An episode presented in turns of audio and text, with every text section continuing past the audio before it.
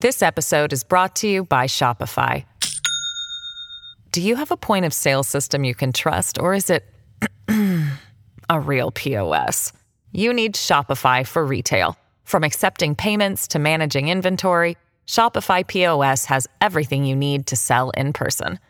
Go to shopify.com/system all lowercase to take your retail business to the next level today. That's shopify.com/system. The historical forces are tending to the good, but these historical forces actually even they are trivial compared to these evolutionary forces which are huge and which shape us and equip us with all of these tools that, in my view, tend to the good. And now, The Good Fight with Yascha Mounk. Welcome to the podcast that searches for the ideas, policies, and strategies that can beat authoritarian populists like Donald Trump over the next four years and the next 40. I have been thinking a lot about the really pernicious role that Twitter plays in our politics. Now, there's all kinds of problems with Twitter. There's the problems of conspiracy theories spreading across a portion of the population. There's a problem of very small communities of people getting sufficiently radicalized to inflict tremendous violence through terrorism.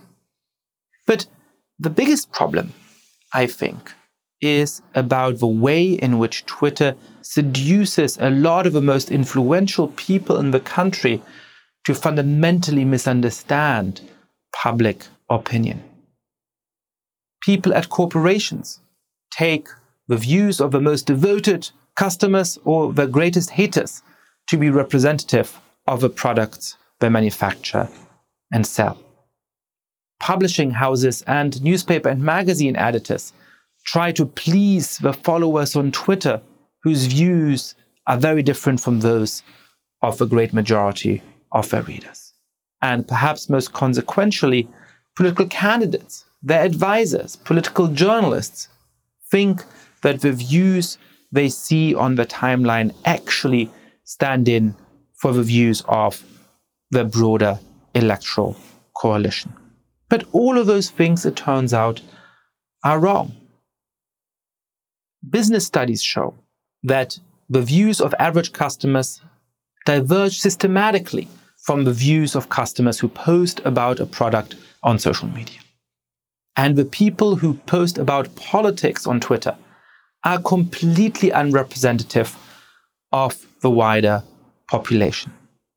Only about 1 in 20 Americans regularly post about politics on Twitter. Over 50% of all of the tweets about Barack Obama and Mitt Romney in 2012 were generated by less than 1% of Twitter users.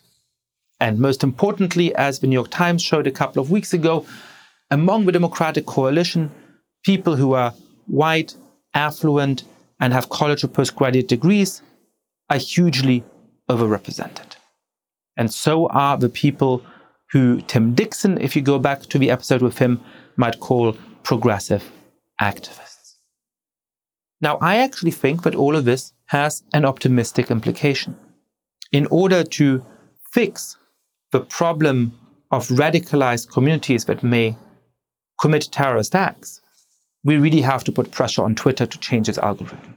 But in order to fix the problem of influential people being overly influenced by Twitter, they just have to learn about this fact. They have to learn to disregard Twitter in the same way in which newspaper editors don't take letters to the editor to be representative of the wider population. And this means that each of us can make a little contribution. If we want to have a better sense of reality, we should simply start to ignore Twitter as much as we can. I personally have not stopped tweeting. I will continue to tweet out this podcast, to tweet out articles I write, sometimes to tweet observations about the world, but I have deleted the Twitter app from my phone. I've stopped Twitter from sending notifications to my email. And frankly, Dear listener, it is astounding how much happier I've been ever since I've done that.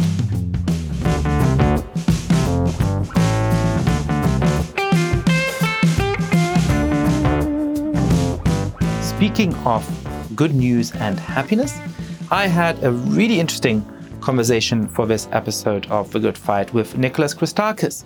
He is the Sterling Professor of Social and Natural Science at Yale, and he is also the author of a very interesting new book called Blueprint, which makes the argument for why evolution has actually wired human beings for the good. We've had a really broad conversation about the right role of evolutionary arguments in social science, about the way in which our biological instinct towards groupishness can become terrifying in some contexts, but may actually drive a lot of progress in other contexts. It was a great, a combative conversation. I am sure you will enjoy it. Welcome to the podcast, Nicholas. Thank you for having me.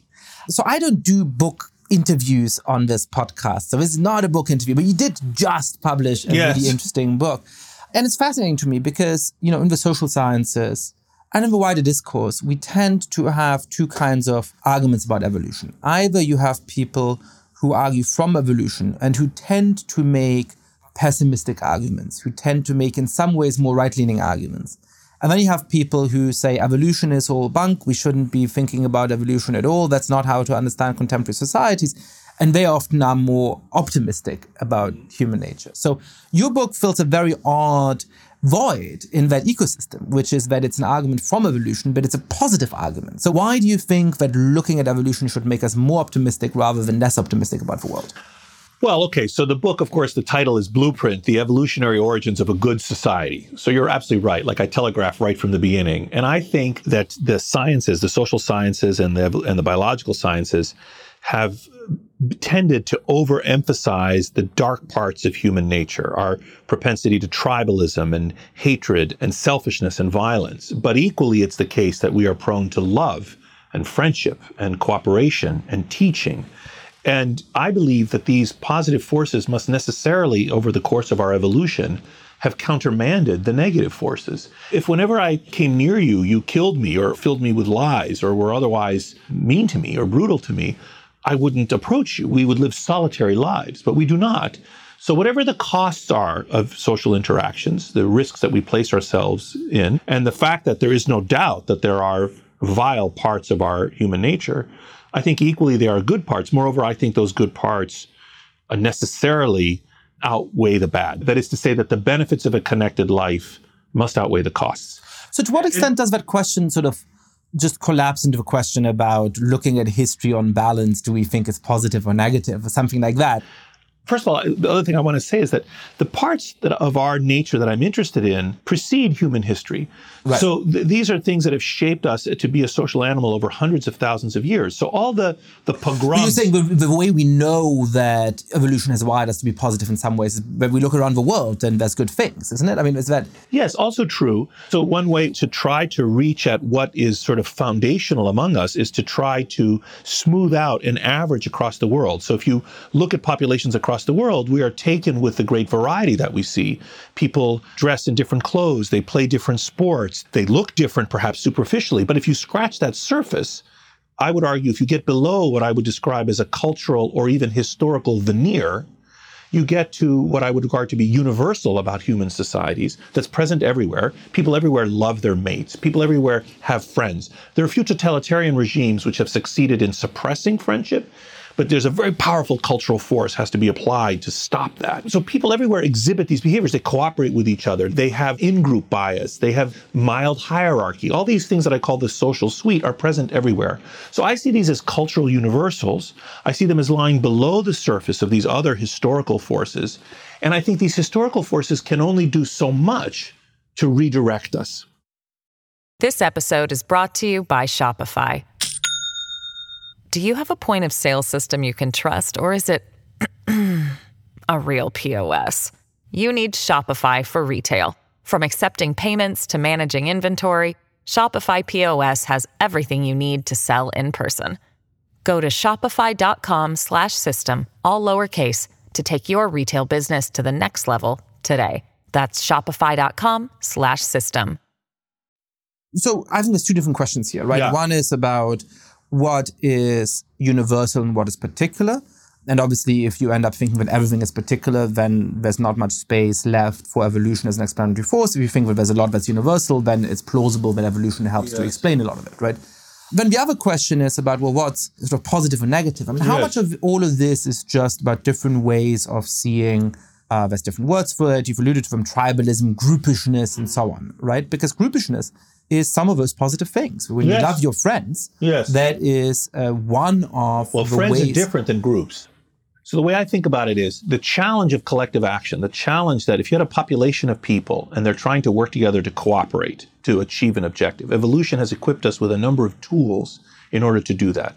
All of these tools tend to reduce the scale of interaction. So you're not interacting. You're not called upon to cooperate if you're in a group of a thousand or mm-hmm. in 200 people. You're not called upon to cooperate with everybody. So one of those tools is tribalism. It fosters a sense of us versus them, define boundaries. So your challenge is cooperate with us, not with them, not with everybody. So instead of the whole population, you get down to these groups, okay? And we are very prone to this kind of groupiness. We're very prone to paying attention to group boundaries and to cooperating preferentially with our own groups. Some have argued, I think correctly, that in fact, the way we've evolved to cooperate required us to make distinctions, that there's a coevolution of parochialism and xenophobia. There's a coevolution of those things with cooperativity. But another way that evolution has equipped us to also achieve a reduction of scale is to allow us to make friends. So now, of all this mass of people around us, each of us has particular individuals that we feel particularly close with. And what's important here is to emphasize that in our species and in other mammals that live socially, unlike termites and ants and wasps and bees that are the eusocial insects that are genetic clones, we are not genetic clones. We cooperate with people who are not our biological kin. And so, how does evolution shape that? How is it possible for us to be altruistic to someone who's not related to us? So, friendship is a tool. And there are other tools as well. So, the positive side of tribalism is that we evolved to manifest tribalism so as to facilitate cooperation. But of course, tribalism can then be overexpressed, like the peacock's feathers, you know, like an over ornate that goes too far. And then you get mob action, you get pogroms, you get inquisitions, you get the Holocaust, you get all these horrors from too much of that. And actually, there's another way that evolution has equipped us to cooperate and work together as a group. And it's very paradoxical because people take it for granted that they can look out at a sea of faces and see that everyone looks different and identify each individual. But the fact that we have individual faces, that each face looks different, and the fact that we have the brain capacity to detect those differences right, right. is an evolutionary luxury other animals don't do this. We do it, elephants do it, certain whale species do it, certain primates do it. It's very rare in the animal kingdom to have individual identity. So, this capacity for individual identity that we evolved, that's evolutionarily expensive, is a crucial part of being able to identify who are your offspring. So, you raise your children and not someone else's children. So, you can know who your friends and enemies are. You remember this person was nice to me, this person was not. You have to be right. able to have an identity right. and recognize the identity. But the irony is, therefore, that in order to live socially, we must first be individuals. And this capacity is another capacity that allows us to cooperate and live together. So we've been talking about all the different tools we have at Armamentarium to live together. The capacity to be individuals does. And if you think about it, this capacity also lies at the core of expressions like Martin Luther King's. You know, I'd rather be judged by the content of my character than the color of my skin. He looks forward to such a world. So he's saying, I want each person to be judged as an individual and be an individual, not by virtue of which groups they belong to. So these are many different ways. Tribalism is one way to solve the problem of cooperation in large groups, and all of these things can be overexpressed and cause us trouble. You've made me feel a little uh, insufficiently evolved since I'm mildly face blind, and I think uh, that important human adaptation yeah. is one that I don't have as strongly as, as sometimes I wish I had. Yes. I'm still a little puzzled though by why this should make me more optimistic. So, is it just that people have focused on the negative side of evolution and they've focused on the negative side yes. of groupishness? And so, therefore, we just tend to speak about this in the wrong way? Or is it that there actually should come a great optimism from what you're saying? Because I still listening to all of those things you just said, think, okay, right. This but we kill each in, other. Right, and, and we don't always kill each other, right? Yes, but, but it's, it's, just a different way of saying look, we are able to tell individuals, and that's obviously an evolutionary adaptation. Yes. It is a very significant thing. It allows us to have friendship, which Yes. is a beautiful thing. Yes. And it also allows us to have enemies. Yes. It also allows us to say an eye for an eye, a tooth for a tooth, because you did something bad to me. I'm going to go take my revenge. Mm-hmm. So, why is it that this should make us more optimistic when we think about politics, when we think about the future? Is it just we should change how we talk about evolution and recognize that evolution has been a mixed bag? Or is it that an actual optimism should stem from that about projecting where human societies are going to go in the future uh, relative to our baseline? Well, I would say it's both. First of all, the narrower, easier question is, you know, should we think differently about evolution? And my answer to that is yes. I think, you know, there's been a focus on all the dark side of our evolution, and the bright side has been denied the attention it deserves. And so the book tries to act as a corrective to that. Say, look, we didn't just evolve to be inveterately evil. We, you know, have all these good qualities which are interesting. You know, even the topic of love, for example, other animals, many animals have sex and mate reproductively. We don't just have sex with our partners, we love our partners. We form a sentimental attachment. This also is rare. Actually, many birds do this. They form a long-term sort of they're socially monogamous. But even among the mammals, this is rare. So this is a good thing about our evolution. It's, it's a feature that's universally seen as good in our societies. Even among arranged marriages, love after an arranged marriage is seen as a very much desired thing. Hmm. People are supposed to love their partner. And it's actually an amazing testament to the human instinct and capacity to Yes, love. yes. That you matched up with somebody who Yes. you may not have ever have met, you may have met a couple of times. Yes. And relatively quickly, when things go well, you develop a love. Yes, that's right. And in fact, scientific studies of arranged marriages versus love matches show no difference after a number of years in the passionate love scale between arranged marriages and non-arranged marriages, and so forth. And, and we also find love among homosexual couples. So you don't have to be reproductive in order to be in love. So there's a very deep, fundamental, beautiful thing about human beings that we do this.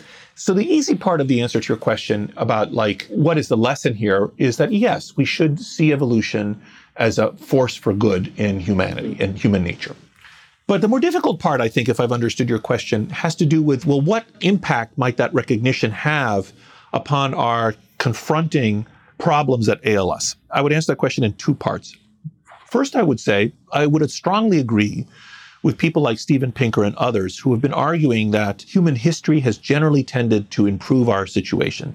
The agricultural revolution, despite the problems of the agricultural, new kinds of diseases, new inequality, many, many problems with the agricultural revolution, nevertheless, many benefits.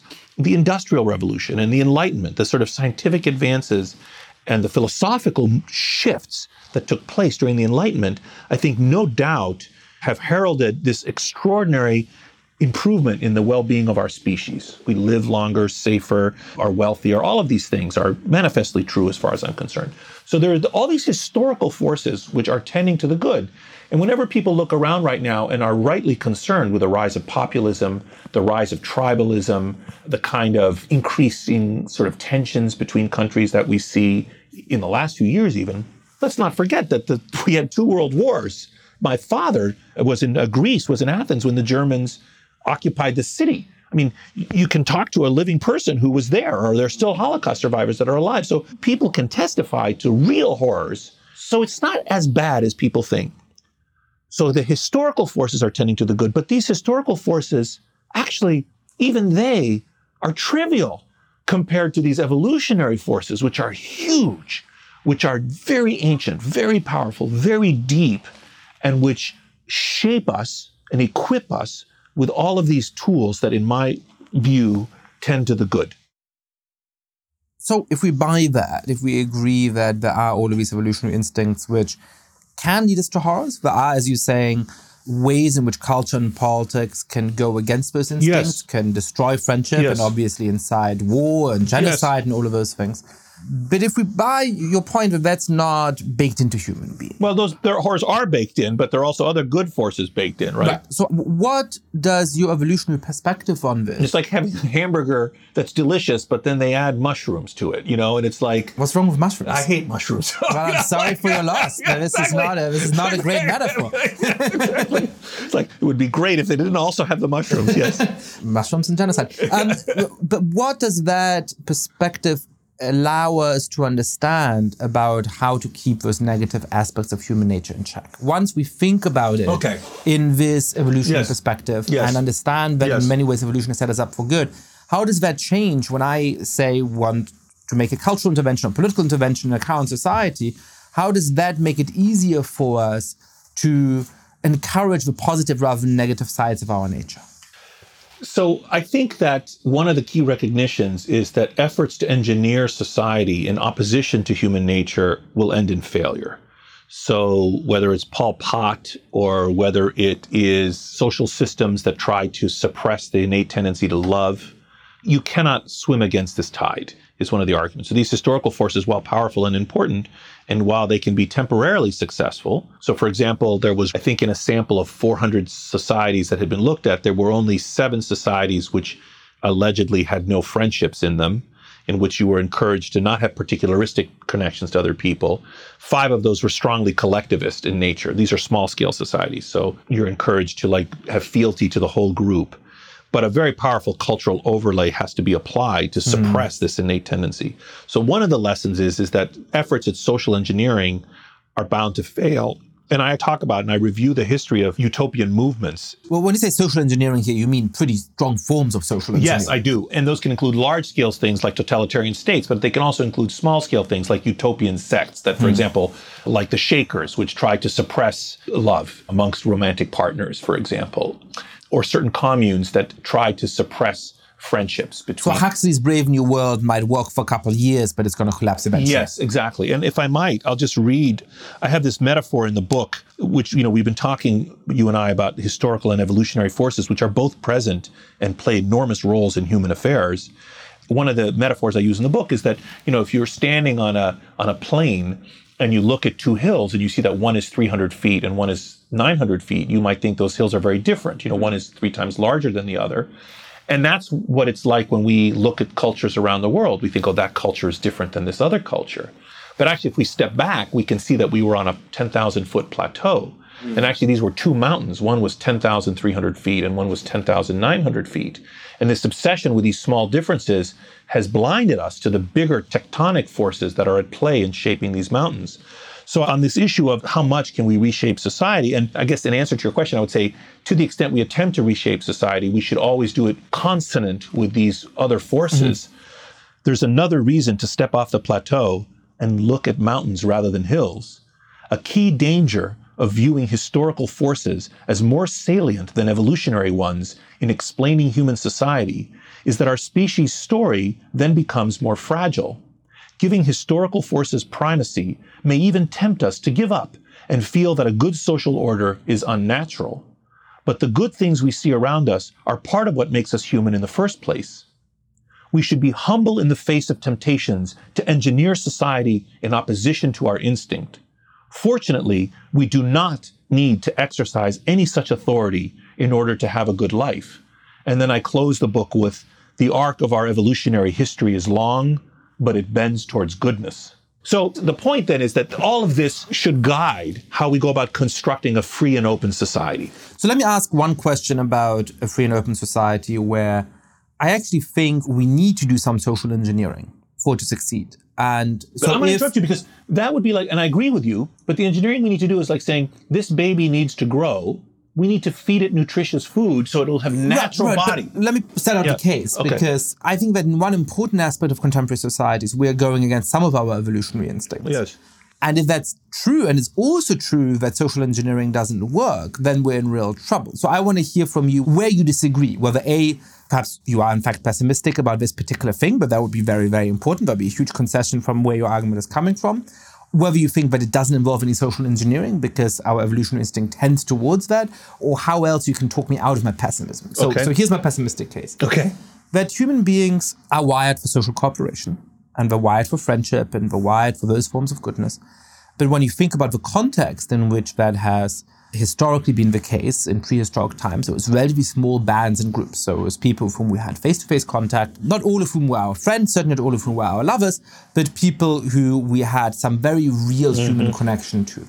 And over time, human societies have tried to expand the boundaries mm-hmm. of what work this biological instinct does more and more through culture, mm-hmm. through saying, actually, we all have the same religion and therefore we should all look out for each other. Mm-hmm. Actually, we are a member of the same nation, so mm-hmm. we should all look out for each other. But there was always some link back to that evolutionary instinct. There was always often some biological link or some other way in which you actually connected these individuals. Now, in the United States, we live in probably, along with India and a few other places in the world today, the most ambitious attempt to take that evolutionary instinct and expand it into a broader scale, where we are supposed to have solidarity to 300 million other people, a lot of whom don't share our religion, mm-hmm. don't share our ethnicity, in a very adversarial political system, mm-hmm. which actually is built around two parties trying to build up opposition to each other. So, isn't the only way that we can make that work for certain forms of social engineering that actually encourage a strong American identity that surpasses those kinds of ethnic and religious boundaries? And if social engineering is bound to fail, doesn't that mean that the American experiment is bound to fail? Okay, so there's a very complicated set of ideas and questions. First, I would say that, as you'd obviously know, this is the classic Gemeinschaft, Gesellschaft kind of conflict, right? I, I'll pretend not to know. Uh, please, please, please explain. Well, this. I mean, no, the Gemeinschaft is like, you know, the face to face community and the kind of sense of personal relationships, and Gesellschaft is the kind of bureaucratic, anomie, faceless interactions. And the reason people find modern living so unsatisfactory is people argue, and I agree, that it is a kind of a faux social interaction. These interactions with bureaucrats in official roles, these interactions with strangers, these interactions with people via their uh, role in society instead of via their humanity, their individuality, we read, our evolutionary heritage has equipped us to read those as dangerous, even, or as unsatisfactory. So many of these utopian communities we alluded to earlier react against this and say, look, modern society, incidentally, these utopian sects have been around since Roman times. Like even in Roman times, people are like, Roman society is screwed up. You know, we need to go and start society anew. We want a real, authentic social interactions. This has been going on for thousands of years, is because people read the scale of modern society, which has been made possible by the agricultural revolution and more lately the industrial revolution, read them as alien to our true nature. Hmm. Okay? So, on the one hand, this effort to try to tell people, let's say, as you said in India, which has the biggest democracy in the world, a billion people, with all these other relevant distinctions within it, that you know we're all Indian or we're all American, the American project is swimming against this kind of intrinsic desire for real, authentic interactions. But on the other Well, hand, not, not, not just against the desire for authentic interaction, that's certainly one part of it. Well- but a lot of people would say that it's also swimming against the instinct of groupishness, right? So the Yes. question is at what scale is groupishness baked into human nature? Clearly, Ah. some instinct for social cooperation is baked in, but people like Jonathan Haidt would argue that it's baked in at the level of groups that are perhaps a couple of hundred strong. And then Yes. you can extend that to Yes. different mechanisms. You can Yes. extend that by saying, Yes. we are a nation that is based on ethnic similarity, and so all of these people are an extended kind of family. Now, Yes. that's a fiction, but it's a fiction that is based more closely Yes. in the ethnic ties that you have in prehistoric Yes. times than the kind of nation we're trying to build in the United States, which Yes. is saying, no, you don't have any ethnic relationship. You don't have any set of very strong beliefs you share. You don't well, you believe all- in the American project. you believe in the American project, but that is a less strong motivator in certain ways than we all believe that if you say this thing, you're going to go to hell. And so the idea is that what we're doing is to stretch our instinct of groupishness Yes. into the biggest, Yes. broadest, most diverse possible Yes. society. Yes. And isn't that a way of swimming against our evolutionary instincts? And if that's what we're doing, then if social engineering can't succeed, shouldn't you be pessimistic about the success Okay, of this? God, it's hard. Okay, fine. This is- this is a serious podcast. I ask- I ask hard questions. Yeah, yeah.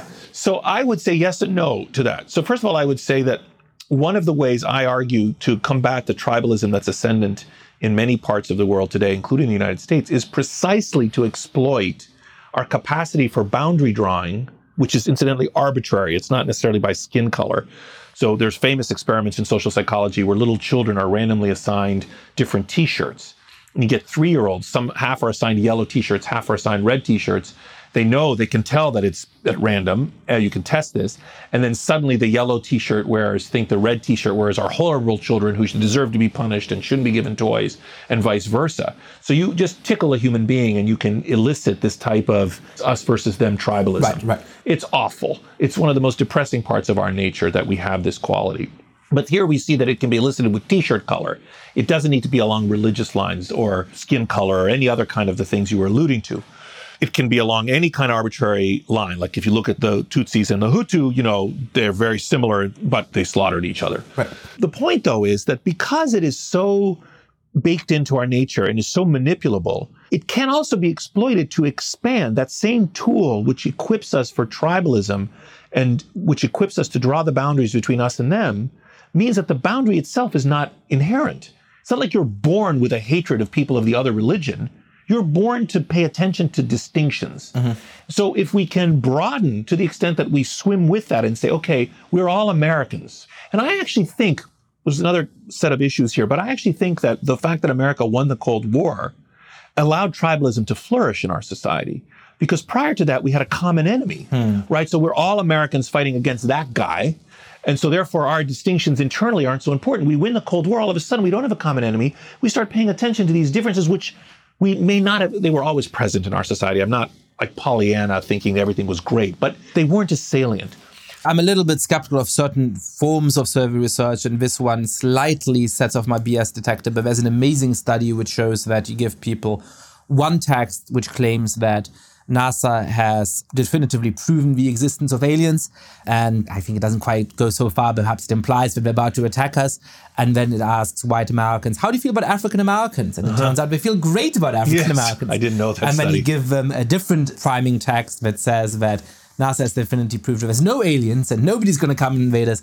And suddenly they have much less positive feelings. More racial, yes. So, so it, sh- it shows that the fact that who is a member of your group can be redefined according to context. And Yes. having a common enemy is uh, something that can bind groups together Yes. But you, you went further than that, right? You were sort of saying that it's arbitrary what becomes a salient group distinction Yes. and what isn't. And it can sort of be drawn at any scale I- on I'm- any set of criteria. And I guess I'm not. No, no. I didn't say that it can be drawn at any scale. I'm, I don't know the answer to what, what scale it can be drawn at. Right. I agree with Jonathan in your point earlier that there may be nat- there are. I know with Robin Dunbar's work there are natural scales, and you could have groups of five and thirty, and in fact we see the same scale in elephants, incidentally, which independently evolved.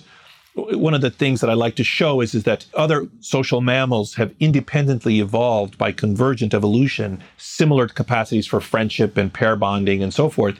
And if we can share the capacity for friendship with these animals, with elephants, we can share it with each other. So, ironically, the closer we are to animals, the closer we are to each other. But the elephants also have various levels of scale. So, I'm not prepared yet to say that the scale is important, but I am prepared to say that it is part of our nature to draw these distinctions. And there is a sense in which you can design society in keeping with that nature, which allows a kind of appeal to a sort of nationalism, even, which gets people to buy a common project. Like, we're all Yugoslavs.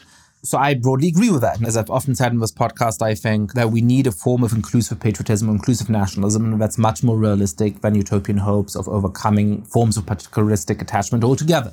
The ideal of a cosmopolitan who cares about everybody in any part of the world equally is moving, and I find it beautiful. I don't think it's a realistic prescription for how human societies work, and it's not a realistic prescription for how I feel about the world.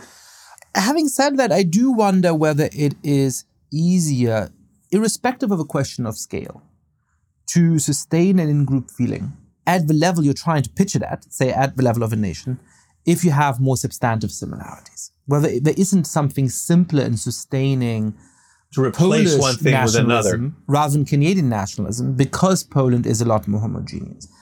And so, therefore, whether it doesn't entail some forms of quasi social engineering to keep saying, no, in our society, it's not about your skin color, it's not about religion, it's not about interests you may have in common. It is about all of us having a common attachment to this nation. I would say that the more overlapping qualities that groups of people have that those people happen to care about already, the easier the task is of cultivating nationalism. So, you know, Japan is another country that's ethno-linguistically very relatively much more homogeneous than Canada or the United States. So there are countries like that whose borders are either natural or after the Hundred Years' War in Europe were drawn in ways that, you know, sorted groups into relatively homogeneous things after all the bloodbaths.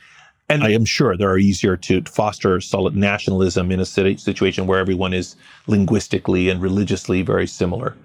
But I don't think it's necessary, is what I'm saying. But I do think it would be very difficult to suppress this groupishness in people. I think that efforts to suppress groupishness are unlikely to succeed, whereas efforts to redirect groupishness are more likely to succeed. And there you need sort of some benevolence in the society, you know, some desire to cultivate.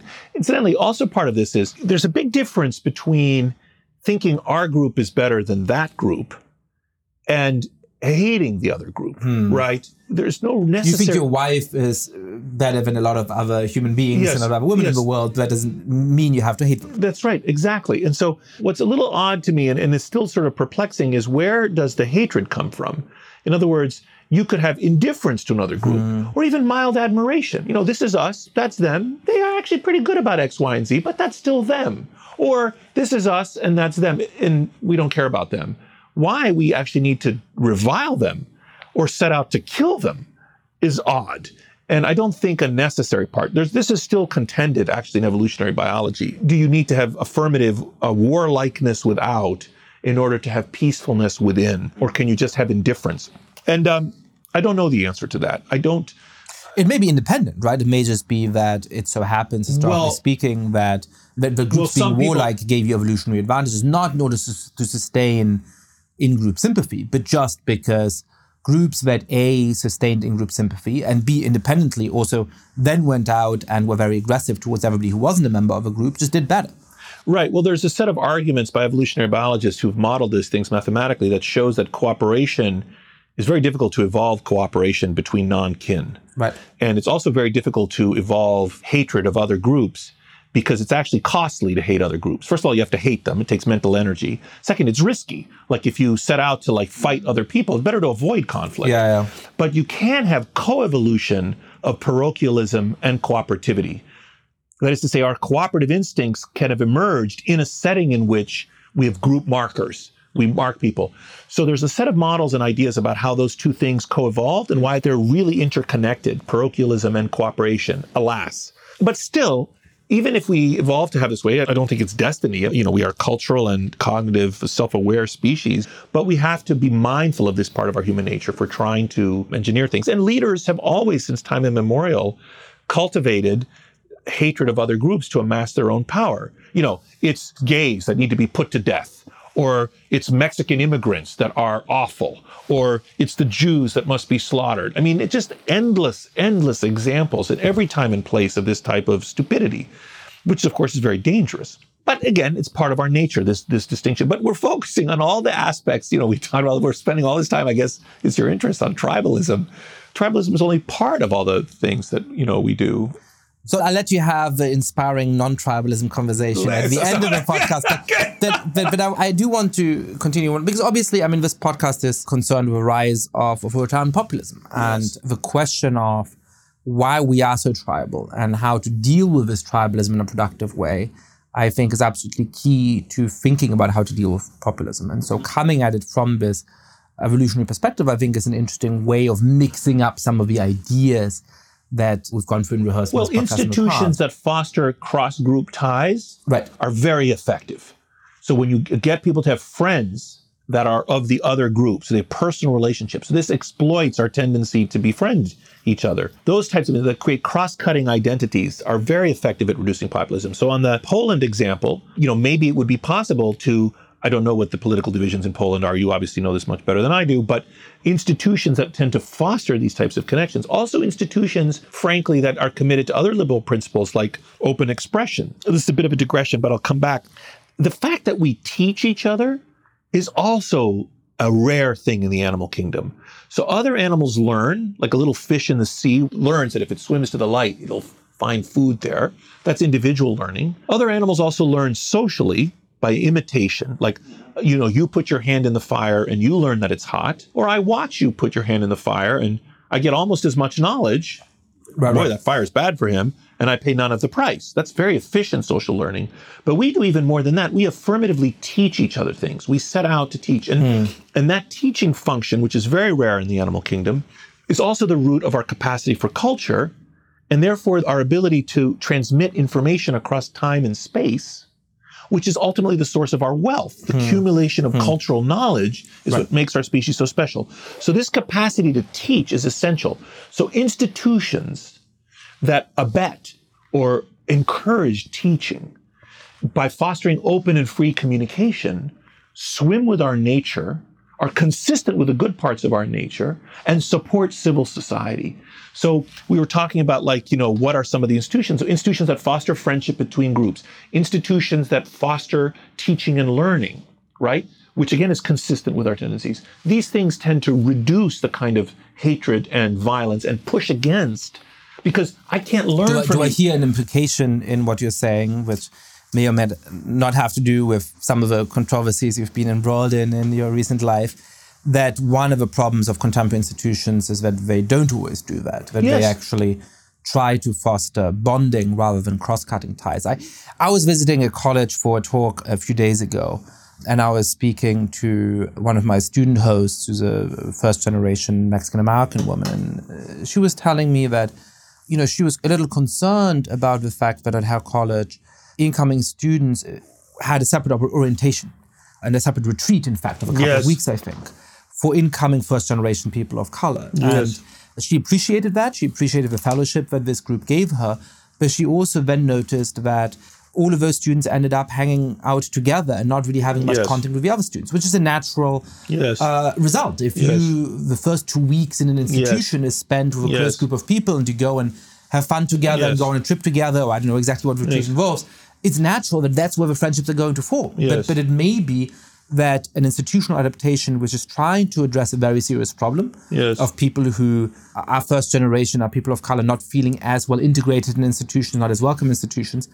Um, but the thing that's supposed to make them feel integrated and welcome actually ends up Yes. creating that separatism. That was her feeling. I mean, is that the kind of way in which you think some institutions are going? Yes, I think that's a good example of responding to human nature in a way that ultimately is counterproductive. That if we're really trying to foster a kind of communal spirit, fostering, highlighting group divisions is the wrong way to do it. It swims against the stated intention. And we know from experience that all kinds of ways in which things like you're discussing ultimately wind up harming not only the institution, but the individuals and the groups themselves. So, yes, I believe in our common humanity.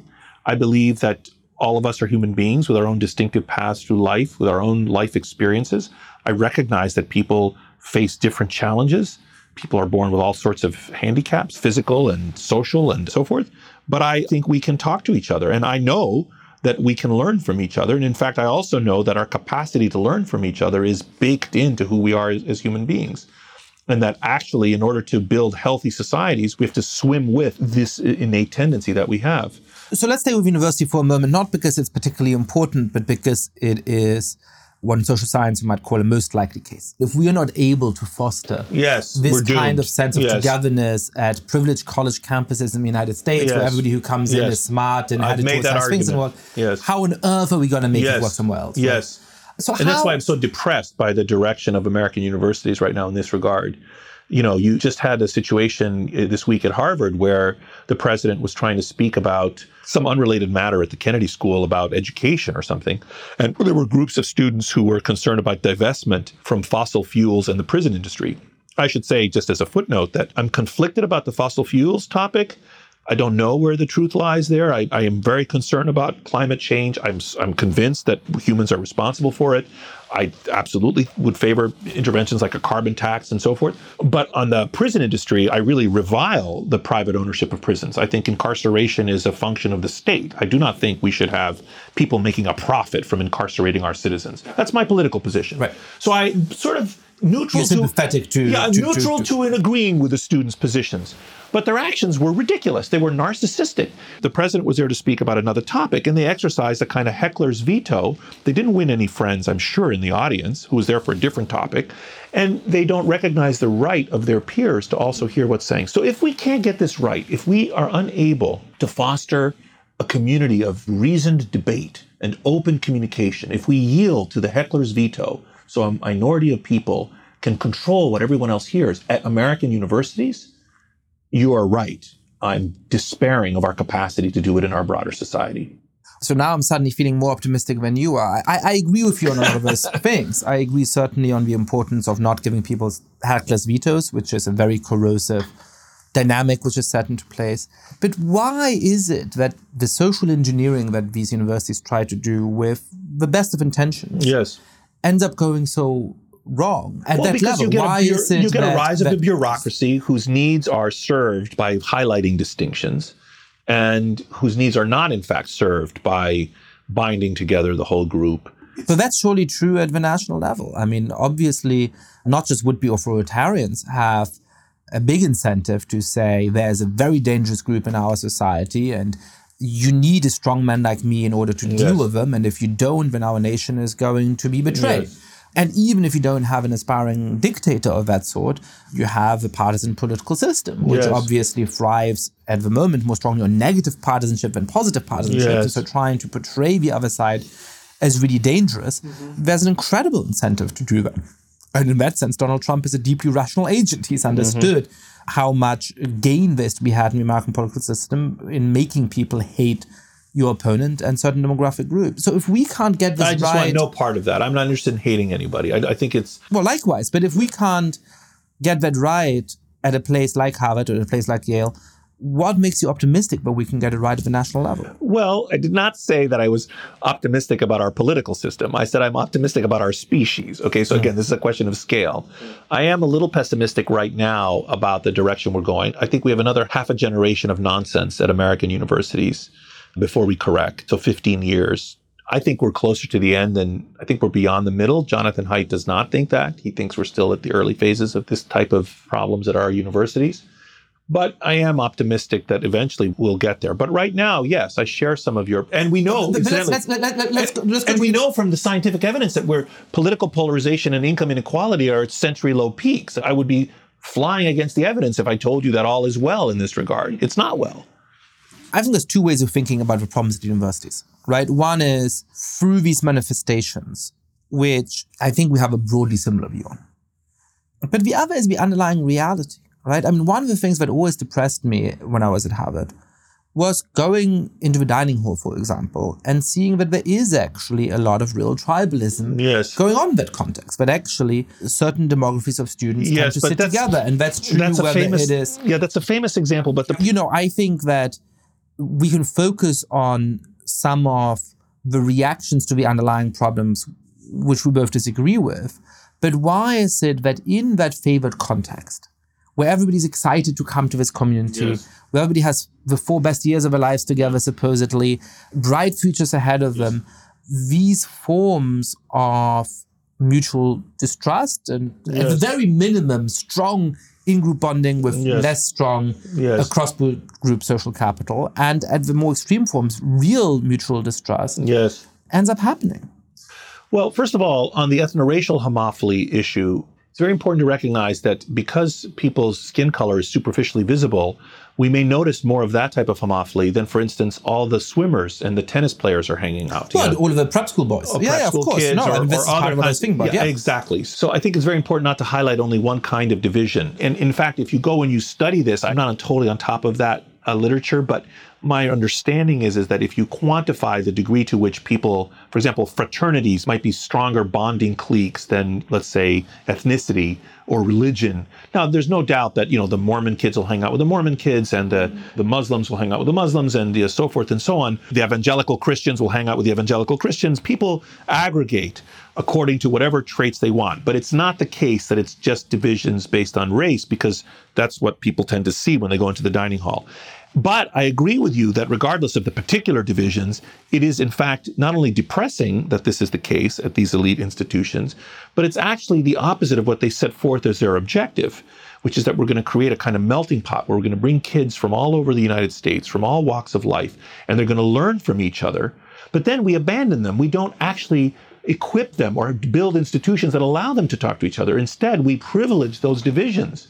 We highlight them even instead of saying, you know, you're all Yale students now. You all equally deserve to be at this institution. You all have the same claim to this institution, the same right to this institution. But this institution is devoted to free and open expression. This institution is devoted to our common humanity. This institution, even if it didn't honor those commitments in the past, It is built on principles you should endorse and support, which is that we're all here to learn, to talk to each other, to learn from each other, and so forth. Enlightenment values, basic enlightenment values. So instead of telling the students this, that you all deserve to be here, here's how you're going to talk to each other, and you will disagree. You'll have differences of opinion about everything religion, politics, abortion rights, fossil fuels, you know, whatever it is. But here are the tools you're going to use. You're going to use reason, you're going to use civil debate, you're going to use evidence, you're going to use open communication. These are the tools you have to sort it out. We don't do that. Instead, we kind of abandon, the faculty abandons this duty, in my view, and uh, sort of takes the easy path of saying, well, the kids, you know, they feel isolated, so we're going to create these little groups for them to be a part of. Now, as we've been discussing, that's quite natural too, this groupiness. It's just not what I think that universities should be doing. And there are ways to do it that are in keeping with our nature, but that actually are better. There are different levels at which groupishness might manifest itself. And part of the complexity of contemporary human societies is that we tend to see it play out at different levels at the same time. So somebody might be proud to be from Siena and really dislike Florence. Same time, they might be proud to be Tuscan and really dislike Lazio. And they may be proud to be Italian and really dislike France. Uh, but they also may feel European as opposed to a member of some other part of the world. Now, what I find interesting in a lot of this debate is that people tend to privilege one form of groupishness over other forms of groupishness. Now, there may be justifications for that in particular contexts, but a lot of the people who hate nations and think the idea of nationalism is inherently toxic really want to celebrate subnational identity groups. Mm-hmm. Right? And they say, obviously, we want a society or global, deeply you know, ident- yeah. or global, but you know, they deeply identify with being environmentalist or something. Yeah, or even even among ethnic and religious lines, yeah. that, that there's something wonderful about people deeply identifying with being Latino or, or Muslim or African American, but something very worrying with people identifying too strongly with being American. Now, inversely, I think you and perhaps I have a tendency to say the right interpretation to groupishness is some important sense of national identity, which can allow us to have things in common in the United States across those lines, across racial and religious and so on lines but what's the appropriate role of subnational groupishness in that society? How do you think we can ensure that we're not going against human nature? I don't know the answer to that question. I don't have strong political prescriptions for what ails us at that level. I can tell you that human social identity has evolutionarily been shaped to be hierarchical. So, you know, we're members of a family, and then we're members of a clan, and then we're members of a tribe. And the capacity to feel affiliations with those concentric levels is baked into us. So it's not the case that you make a binary distinction between us versus them. There are different gradations of us that we are capable and have always, as far as I can tell, manifested. And that incidentally, we share with elephants, which again is an interesting feature. So I can tell you that it doesn't surprise me that there might be capacities for, you know, subnational identity as you describe it but I can't tell you, you know, how to exploit that to solve what ails us right now. Mm-hmm. I would be suspicious of it. I don't think the path of fostering subnational identities is going to address the problem of nationalism. I think if we're going to have functioning nation states, we need to have people have some sense of belonging to the whole nation state. And I think this is one of the reasons America is so admirable is that anyone can be an American. You just have to accept our Bill of Rights and the separation of powers and some basic political principles, and you can be an American.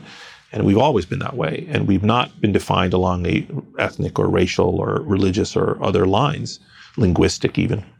So I think that's to our credit. And, you know, maybe that's an experiment. Maybe the American experiment over centuries will fail. You know, maybe we'll look back hundreds of years from now and think this was a brief blip of non ethnically guided democracy in an otherwise millennia long sweep of history of authoritarian and monarchical power along defined groups. I hope not.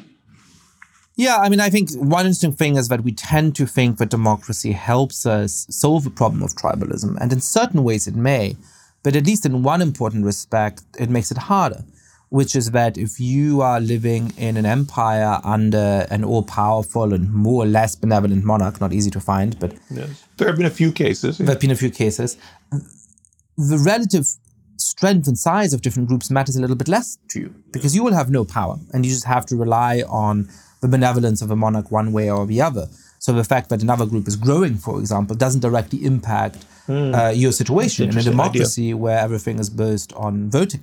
Uh, that is different. Inherently, if another group grows in size, it dilutes the voting power of your group. So democracy may, in certain ways, be right adaptation, but, politics. but it heightens a, zero, a form of zero-sum politics. I mean, the other thing that I'm wondering about is that uh, to those of us, and I think that probably in- includes a good number of the listeners of this podcast, who are somewhat skeptical of tribal identities, I think there's a challenge we have to pose to ourselves of whether we are going against evolutionary instinct on some of those things as well. And I think the question should be less how strongly should you identify with your tribe? Just as the right question to ask is not how strongly should you be an American. The question is what is a productive way of interpreting that identity to your tribe and what is a destructive one? Mm-hmm. So the question is not so much about whether people 50 or 100 years from now are strongly going to identify certainly by their religion, but even by their ethnicity. I think there can be a positive vision of America where 50 or 100 years from now, a lot of people say, it's important to me that I'm black. It's important to me that I'm Latino. It's important to me that I'm Jewish or, or Or German or Greek. or perhaps German or Greek. The question is, how do we ensure that that plays a positive role in society, which still leaves lots and lots of scope for friendships and Yes. perhaps intermarriage and relationships with Well, people who are intermarriage is of going way up, as you know. I mean, I That think is one of the great sign. positive signs. Yes. Um, but that I think is the question, right? Like it's not should we be American or not. It's how can we be American in a way that allows all people who live in the United States to have a reasonable space in the society Yes. that allows the United States to cooperate with other nations around the world. And in the same way, perhaps the right question in tribalism is not should we embrace it 100% and think that, especially if it's tribalism of a historically discriminated against group, mm-hmm. it must be positive. Or on the other side, saying we need to overcome those kinds of identities completely. It's what form should these take so that they are compatible with nationalism, so that they're compatible with Yes. real solidarity with people who are outside of that tribe? And that's a more complicated question. Now, is your time to Nah. tell us Well, all I of ju- the other positive things No, about I- evolution I that we haven't covered. No, what I'll do instead is I'll, I'll close, I guess, with a, a set of ideas that I think are important. And that is, if you think about, you know, medieval theologians had to struggle with uh, something known as theodicy, which is the vindication of a belief in a benevolent God despite the manifest failures. You know, that there's evil and suffering in the world. So how do we square that with our belief in God? And so this branch of theology concerns itself with the vindication of a belief in God despite this manifest suffering and evil. So I see a blueprint as a work of sociodicy. How do we vindicate a confidence in society despite the manifest problems, despite the tribalism and the hatred and the selfishness and the violence that we see in human societies? How can we nevertheless maintain our faith, our confidence in the goodness of society? And I attempt to provide an account for that. And in fact, I would even say there's a branch of Japanese uh, aesthetics and philosophy called wabi sabi. So, you know, Western aesthetic traditions tend to privilege symmetry and perfection, but some Japanese traditions privilege imperfection. So, a pot that's cracked or slightly misshapen, made by a master, or a bonsai tree that's slightly crooked, or the way we humans might look at a cobblestone street and think of it as beautiful right? There are little irregularities that we hmm. think are very beautiful. This is known as wabi sabi. And I think that it's a kind of an appreciation for the flawed beauty, for flawed beauty. And that's how I see societies. It's a flawed beauty, hmm. but it's beautiful. We live together in a beautiful way that natural selection has shaped. So, despite our flaws, or maybe even because our flaws, or maybe even in response to our flaws, we have these wonderful qualities that I choose to focus on. Well, I've learned a new term, sociodicy, and a lot more in this conversation. Thanks so much for coming on the podcast, Nicholas. Thank you so much for having me. Thank you so much for listening to this episode of The Good Fight. Lots of listeners have been spreading the word about the show. If you too have been enjoying this podcast, please be like them. Rate the show on iTunes, tell your friends all about it, share it on Facebook or Twitter, put a prominent all caps ad for The Good Fight in your holiday away message. And finally, please mail suggestions for great guests or comments about the show to thegoodfight at newamerica.org. Thank you for listening to this podcast from New America. This recording carries a Creative Commons 4.0 international license. Thanks to Silent Partner for their song Chess Pieces. To learn more about New America, please visit newamerica.org.